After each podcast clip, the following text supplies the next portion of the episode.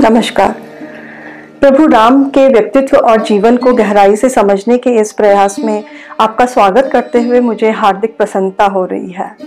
राम के जीवन का हर प्रसंग शिक्षाप्रद है, आदर्श है। सीखने, समझने और अपने मन में राम को बसाने का आनंद लेने के लिए यह वार्तालाप श्रृंखला बनाई गई है। इसमें मैं योगिता पंत अपने मार्गदर्शक एवं गुरु अनिल चावला जी के सम्मुख कुछ जिज्ञासाएँ प्रकट करती हूँ और वे समाधान करते हैं। अनिल जी इंजीनियर हैं, वकील हैं और ख्याति प्राप्त विचारक एवं लेखक हैं। उन्होंने रामायण एवं महाभारत का विस्तृत अध्ययन किया है और हिंदू धर्म पर एक पुस्तक भी लिखी है जो समर्थ भारत डॉट कॉम में मुफ़्त उपलब्ध है। आइए इस वार्तालाप का आनंद लें। बहुत बहुत स्वागत है आपका। अनिल जी, पिछली चर्चा में आपने निषाद राजगुह का उल्लेख किया था। जहाँ तक मुझे ज्ञात है, निषाद तो एक जनजाति है। तो फिर राम जी की एक निषाद जाति के व्यक्ति से मित्रता कैसी? बहुत अच्छा प्रश्न पूछा है योगिता तुमने। आज के युग में हमारे दिमाग जातिगत जहर से भर गए। इसलिए ऐसा प्रश्न उठना बड़ा स्वाभाविक है और मुझे प्रसन्नता है कि तुमने ये प्रश्न पूछा है। जी। पूरी वाल्मीकि रामायण में कहीं भी ऐसा प्रतीत नहीं होता कि राम ने कभी भी जाति को कुछ भी महत्व महत्व दिया उनके मन में सबके लिए बेहिसाब खूब नितांत प्रेम रहा।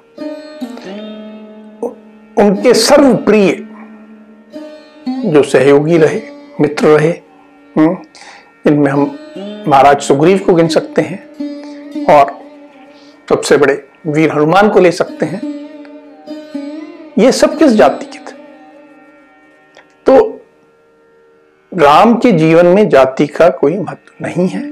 केवल मैं ये कहना चाहूँगा कि उत्तरकांड में जी। ये हमें दिखाई देता है हम्म। पर उत्तरकांड को मैं वाल्मीकि रामायण का अंग नहीं मानता। ये बाद में राम को बदनाम करने के लिए लिखा गया ग्रंथ है।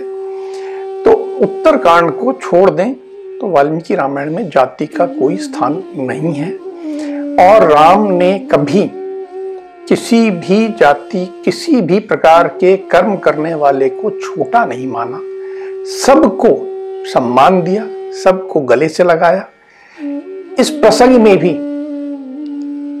तुमने ध्यान दिया होगा कि जब गुह को राम ने दूर से आते देखा जी। तो अपने स्थान से उठे वहाँ तक चल के गए उसको गले लगाया। तो मित्रता हर ढंग से निभाई, ये छुआछूत कहीं नहीं दिखता राम के जीवन। अनिल जी, आपने तो ये हम सबके लिए आँखें खोलने वाली बात बताई है। हिंदू धर्म तो जातिवाद के लिए बहुत ही बदनाम है और निश्चित ही ये बात सुनकर हमारे दर्शकों पे इसका गहरा प्रभाव पड़ेगा। पिछली बार आपने बताया था कि राम जी जो हैं वो महर्षि विश्वामित्र के साथ मारिच और सुबाहु के वध के लिए अयोध्या से निकले थे। उसके बाद फिर क्या हुआ? उसके बाद की कथा सुनाने के पहले जी।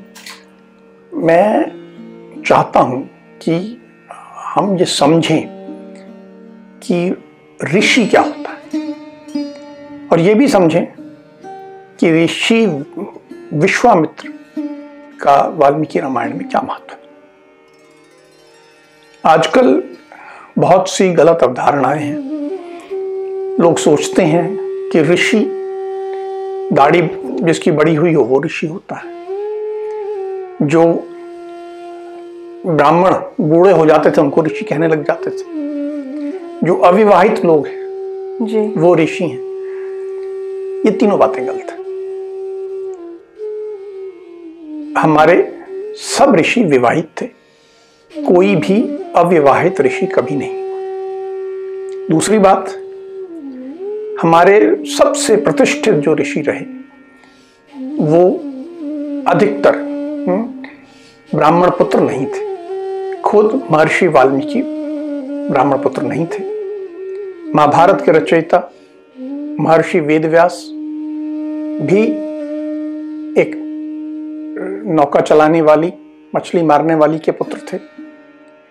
और सभी ऋषियों में गुरु वशिष्ठ भी ब्राह्मण पुत्र नहीं थे। तो हमारे यहाँ ऋषि का ब्राह्मण होना यह महत्वपूर्ण कतई नहीं था। उसके बाद दाढ़ी बढ़ाना और नहीं बढ़ाना ये तो हमारी फ़िल्मों ने एक लोकप्रिय कर दिया। जब हम ऋषि को समझते हैं तो हमें समझना होगा कि आज के संदर्भ में जैसे यूनिवर्सिटी का प्रोफेसर होते हैं, वैसे ही उस काल में ऋषि थे। ऋषि ज्ञान का संवर्धन करने वाले, ज्ञान का विकास करने वाले, ज्ञान को समाज में फैलाने वाले लोग थे। ये ज्ञान के प्रति समर्पित थे और दूसरी बात, ये समर्पित थे एक दैविक संस्कृति के प्रति। दैविक संस्कृति का अर्थ है, देव यानी जो देता है, ऐसी संस्कृति जिसमें सबका कल्याण जिसमें दिया जाए नोचने, घसीटने, ऐसी की संस्कृति नहीं थी। ऋषि, दैविक संस्कृति के पोषक थे। दैविक संस्कृति अर्थात ऐसी संस्कृति जो देव धर्म पर आधारित है। देव यानी जो देता है, जिसमें देने में आनंद आता है। ऋषि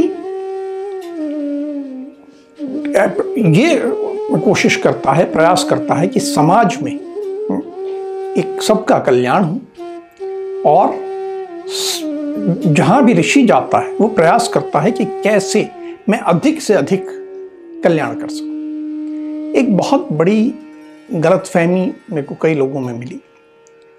कहते हैं जी ऋषि तो ऐसा व्यक्ति होता है जो केवल राजा से कुछ मांगने आता है और फिर ब्लैकमेलिंग करता है कि दे दो नहीं तो मैं शाप दे दूँगा। ये बहुत गलत विचार है।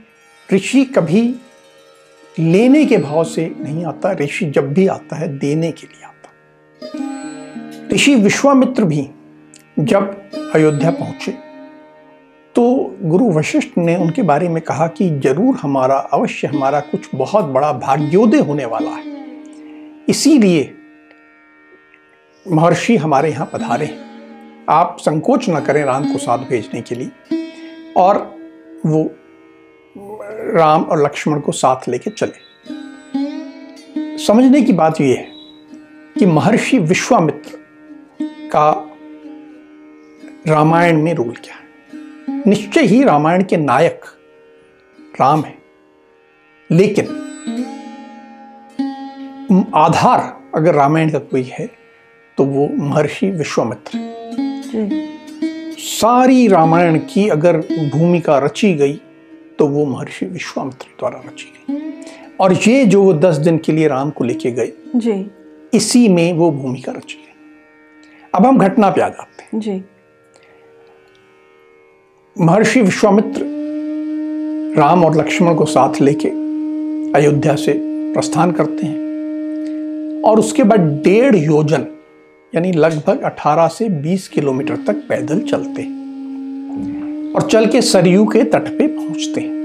जी। बड़ी साधारण सी बात है कि चले ठीक है? जी। लेकिन 18 से 20 किलोमीटर पैदल चलना एक राजकुमार के लिए 15-16 वर्ष के राजकुमार के लिए जी। एक साधारण बात तो नहीं है। बिल्कुल। वो सरयू के तट पे पहुँचते हैं। अब ये जो उन्होंने राजकुमार को पैदल चलाया क्या था? वास्तव में वो राम और लक्ष्मण की परीक्षा ले रहे थे। जैसे कोई शैक्षणिक संस्थान अपने यहाँ किसी विद्यार्थी को प्रवेश देने के पहले चेक करता है जी। कि ये इस योग्य है कि नहीं है। जी। हम्म इसको मैं आगे शिक्षा दूँ कि नहीं दूँ? जी। अगर राम की जैसे जीवट वाले व्यक्ति की जगह जी। कोई और होता तो क्या होता? मान लीजिए आज के किसी मंत्री का बेटा होता तो कहता कि गुरुजी आपके साथ चलूँगा तो सही। लेकिन पैदल चलने की क्या आवश्यकता है। मेरे पिताजी गाड़ी भेज देंगे ना? अपन गाड़ी में चलते हैं। उस काल में राम कह सकते थे कि हमें युद्ध करने जाना है तो हम मैं पिताजी से रथ मांग लेता हूँ और रथ और कुछ घुड़सवार हमारे साथ चलेंगे हमारी सेवा करते चलेंगे। बड़ा आसान काम था। जी। लेकिन राम ने ऐसा कुछ नहीं राम चुपचाप ऋषि के पीछे चलते गए। ऋषि ने पूरा दिन चलाया संध्या काल में सरयू के तट पर पहुँचे। तब उन्हें विश्वास हुआ कि ये जो दो बालक हैं जी। ये शिक्षा के योग्य हैं। देखिए आपको ये समझना होगा कि वो मारीच और सुबाहु को जी। मारने का तो एजेंडा था लेकिन महर्षि ये जानते थे कि जो धनुष और लेके और जो बाण लेके ये दोनों राजकुमार मेरे साथ चल रहे हैं जी। उससे मारीच और सुबाहु नहीं मारे जा सकते। ये संभव ही नहीं है। ये महर्षि जानते थे। उन्हें मालूम था कि मुझे इसके लिए इनको तैयार करना पड़ेगा। तो तैयार करना मतलब हर एक एक कदम पे जैसे एक यूनिवर्सिटी का प्रोफेसर करता है कुछ सिखाएगा। कुछ परीक्षा लेगा तो उन्होंने पहली परीक्षा ली कि राम और लक्ष्मण को सुबह से शाम तक 18-20 किलोमीटर पैदल चलवा दिया। जी। ये राजकुमार बिना चूं चपड़ किए बड़े हर्ष भाव से चलते गए।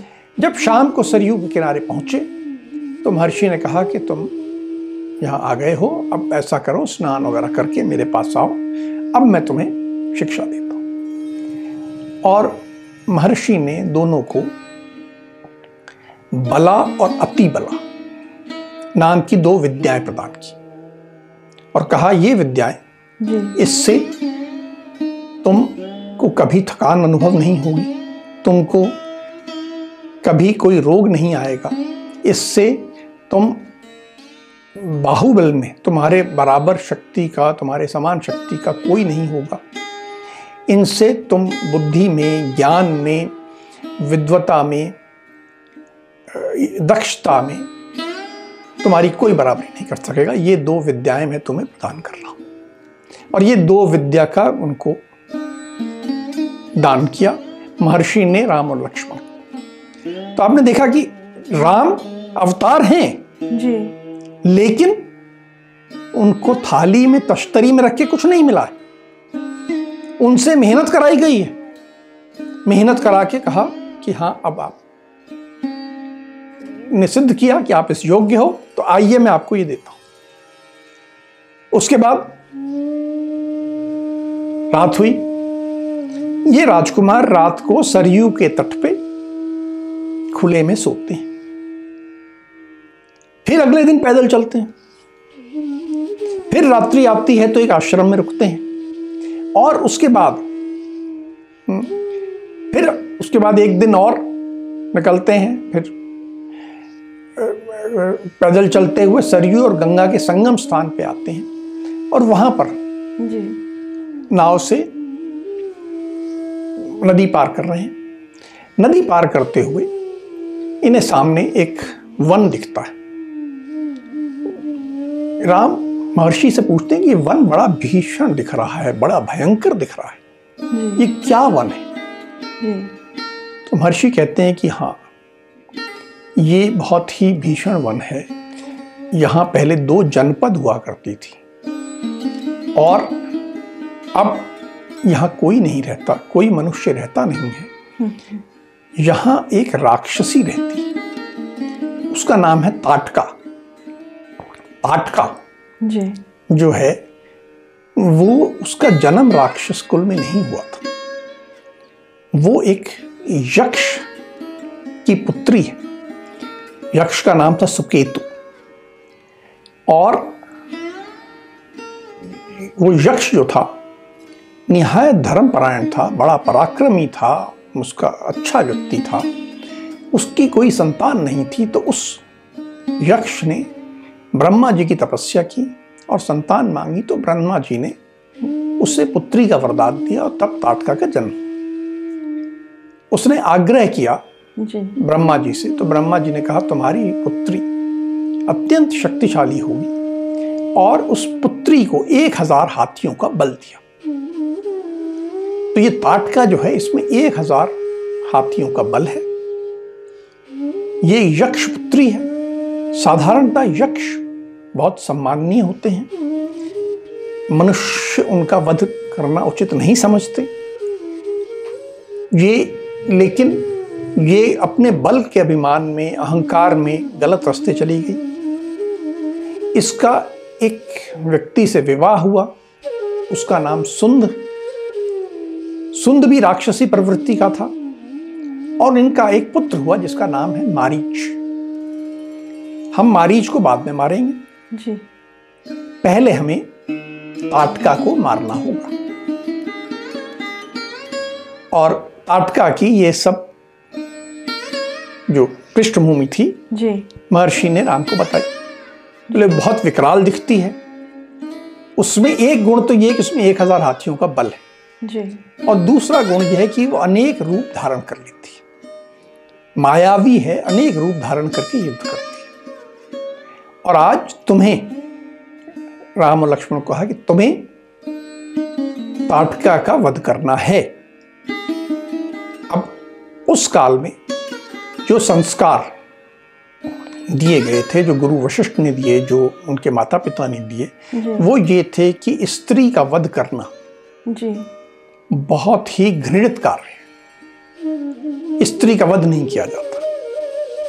तो महर्षि ने समझाया कि मैं जानता हूँ जी।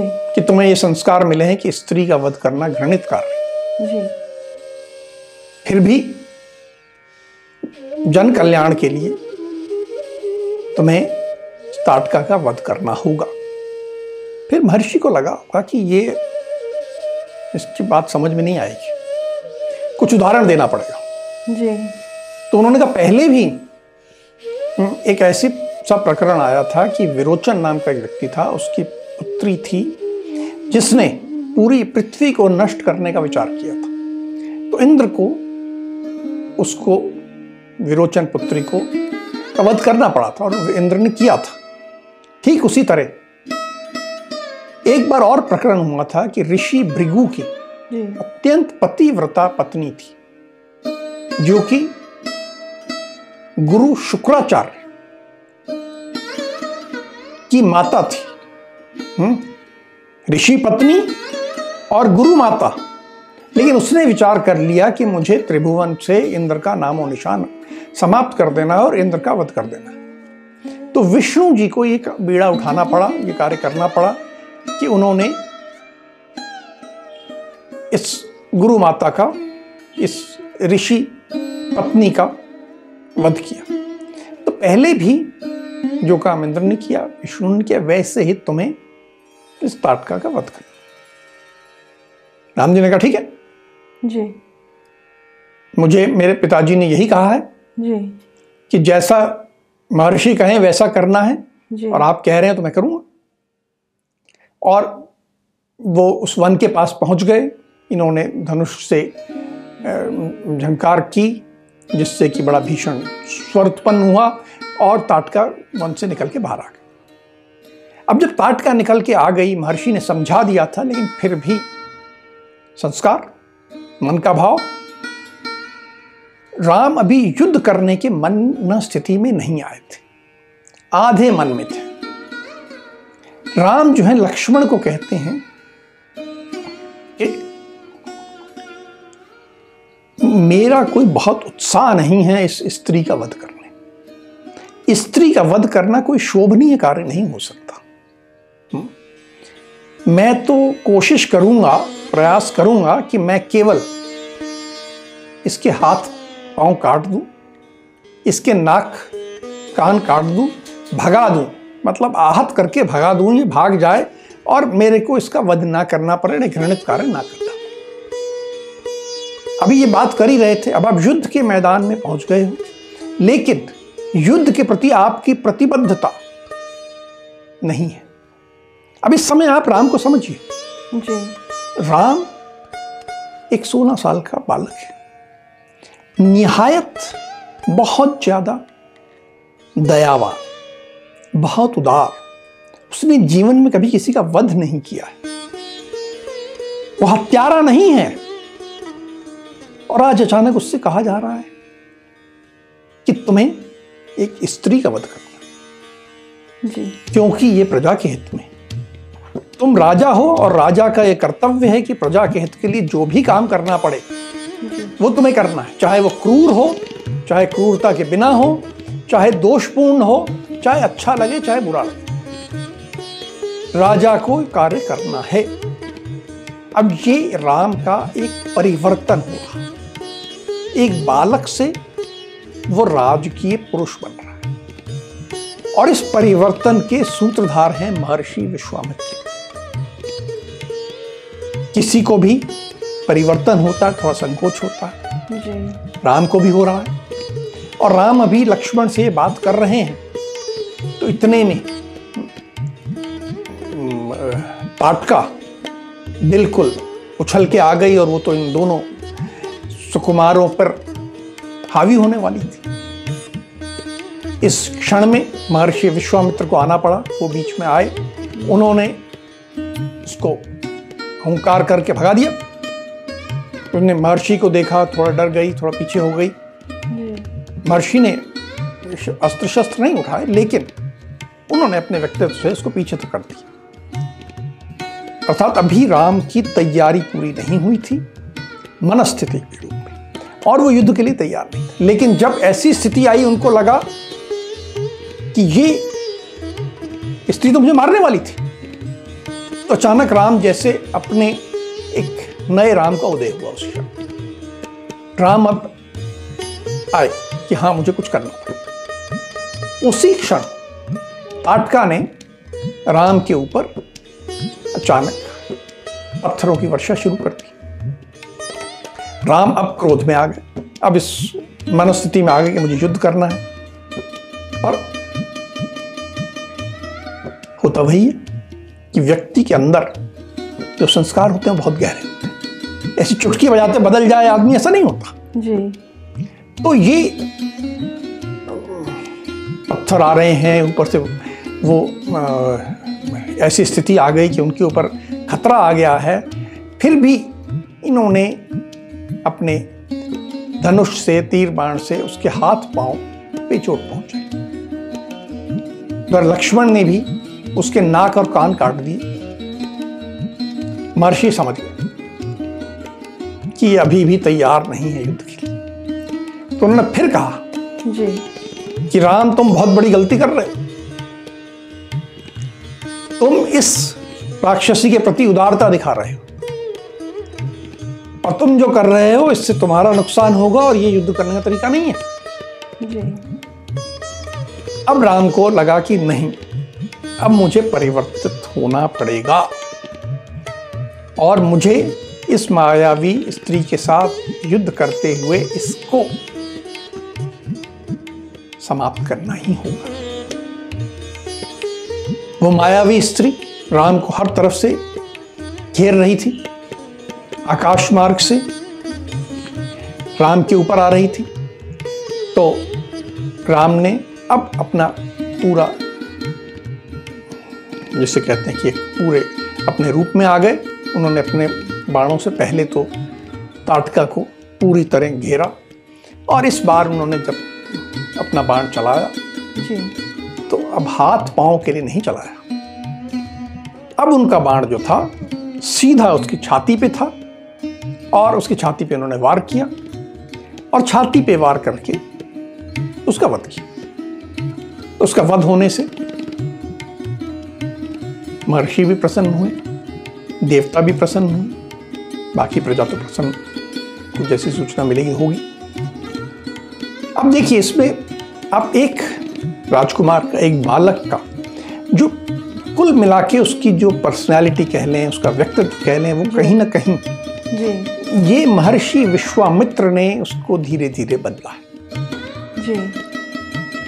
महर्षि जानते थे कि महाराज दशरथ के पुत्र हैं उनका ज्येष्ठ पुत्र बहुत क्षमतावान है लेकिन उस क्षमतावान को युद्ध के लिए तैयार करना वो काम करते हुए उन्होंने पहला टेस्ट लिया उसको पैदल चलाया।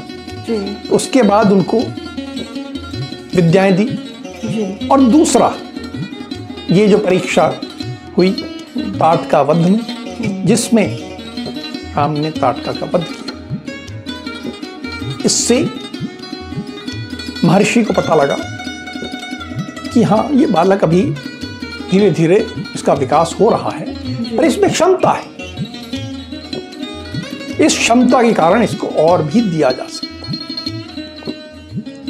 आगे जो मारीच और सुबाहु का वध करना है जी। उसके लिए इस धनुष से और बाण से काम नहीं चलने वाला उसके लिए विशेष अस्त्र चाहिए। अब ताटका के वध होने के बाद महर्षि को विश्वास हुआ देवताओं को विश्वास हुआ कि जो दिव्य अस्त्र हैं विभिन्न प्रकार के अस्त्र हैं उनके लिए राम योग्य। उनको वो अस्त्र दिए जा सकते ये सारी कथा हमने सुनी। समझने वाली बात यह है कि जीवन में कुछ भी पाने के लिए एक बहुत सी परीक्षाओं से गुजरना पड़ता है बहुत से संघर्षों से गुजरना पड़ता है। तश्तरी पे रख के आपको जिसे कहते हैं अंग्रेज़ी में silver spoon in the mouth आ जाए और आप ज़िंदगी में केवल ऐश करते रहो ऐसा नहीं होता। राम ने भी जब ताटका से युद्ध करने के लिए डरे नहीं जी।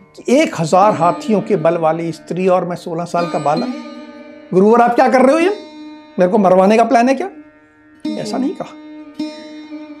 जूझने की और हर हिसाब से जूझने की तैयारी मनस्थिति एक बात। और दूसरी बात जो राम ने इसमें सीखी कि जो हमारे गुरुवर जी। जो ज्ञानी लोग जो कहते हैं जो मार्गदर्शन देते हैं उसको जीवन में उतारना होता है। हमारे ग्रंथों में एक बहुत अच्छी बात कही गई है कि क्षत्रिय कोई भी हो कितना भी बहादुर हो अगर वो एक ऋषि का एक ब्राह्मण का एक विद्वान का मार्गदर्शन नहीं मान मान रहा जी। तो उसकी स्थिति लगभग लगभग वैसी है जैसे एक हाथी बिना महावत के होता ऐसा हाथी जिसके ऊपर महावत नहीं है जी। वो युद्ध में अपनी ही सेना को रौंद देता है। तो एक क्षत्रिय जो कि गुरु की ज्ञानी लोगों की विद्वानों की बात नहीं मान रहा जी। वो क्षत्रिय कहलाने के योग्य ही नहीं। राम ने सीखा जी। कि मुझे महर्षि की बात का पूर्णता पालन करना दूसरी बात एक और सीखी जी। कि धर्म के सिद्धांत जब हम उनको पढ़ते हैं कहा जाता है कि स्त्री का वध नहीं करना या कहा जाता है कि आपको हमेशा सत्य वचन बोलना है। जी। हर सिद्धांत का परिस्थितियों के अनुसार कुछ अपवाद होते हैं और उनको हमें गहराई से समझ के जो ऋषियों का मार्गदर्शन है ज्ञानी लोगों का मार्गदर्शन है उसके अनुसार कार्य करें तो आप देखिए ये कैसे राम का एक ट्रांसफॉर्मेशन हो रहा है सीख रहे हैं। जी। अगली बार हम मारीच और सुभाव के वध की बात करेंगे अनिल जी, ये आपने बहुत अच्छी बात बताई कि बिना मेहनत के किसी को कुछ प्राप्त नहीं होता है। हम सबको भी अपने जीवन में यही सीखना चाहिए कि बिना मेहनत के शॉर्टकट तरीके नहीं अपनाने चाहिए और जो अपने गुरुजन कहते हैं उसका ध्यान से अपने जीवन में उतारने की कोशिश करनी चाहिए। इस उम्मीद के साथ कि हमारे दर्शक भी इसे राम जी के ये व्यक्तित्व को अपने आप में ग्रहण करेंगे। आज की चर्चा को यहीं विराम देते हैं। अगली चर्चा में राम जी के कुछ अनछुए पहलुओं के साथ हम दोनों फिर उपस्थित होंगे। तब तक के लिए राम राम